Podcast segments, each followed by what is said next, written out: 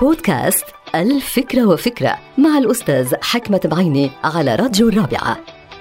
إن الفرق بين من يعمل ويجتهد فقط لمصلحته الشخصية ومن يعمل لمصلحته ومصلحة الناس هو أنه الأول من الممكن في يوم من الأيام أنه يفتقد الطاقة المحركة لهذا العمل خاصة إذا وصل لغاياته الشخصية. أما الشخص الثاني اللي بيشتغل للناس ومن أجل الآخرين يستمر في العطاء لأنه غايته في الحياة أكبر منه وأسمى هي غاية إنسانية وليست غاية شخصية. فليس كافيا أن نعيش فقط من أجل أنفسنا ولا من أجل مصالحنا الشخصية بل أن نعيش أيضا من أجل غاية سامية ومهمة للبشرية. والغاية السامية هاي اللي عم نحكي عنها ما حدا ممكن يعرفها أو يحددها إلا أنت لأنه هي مزروعة فيك في قلبك وفي حياتك وفي شخصيتك مزروعة منذ الولادة. يعني ما في حدا غيرك بيقدر يحدد ماهية الغاية السامية وأهداف الغاية السامية. ممكن أنه تكون غايتك بالحياة مساعدة الفقراء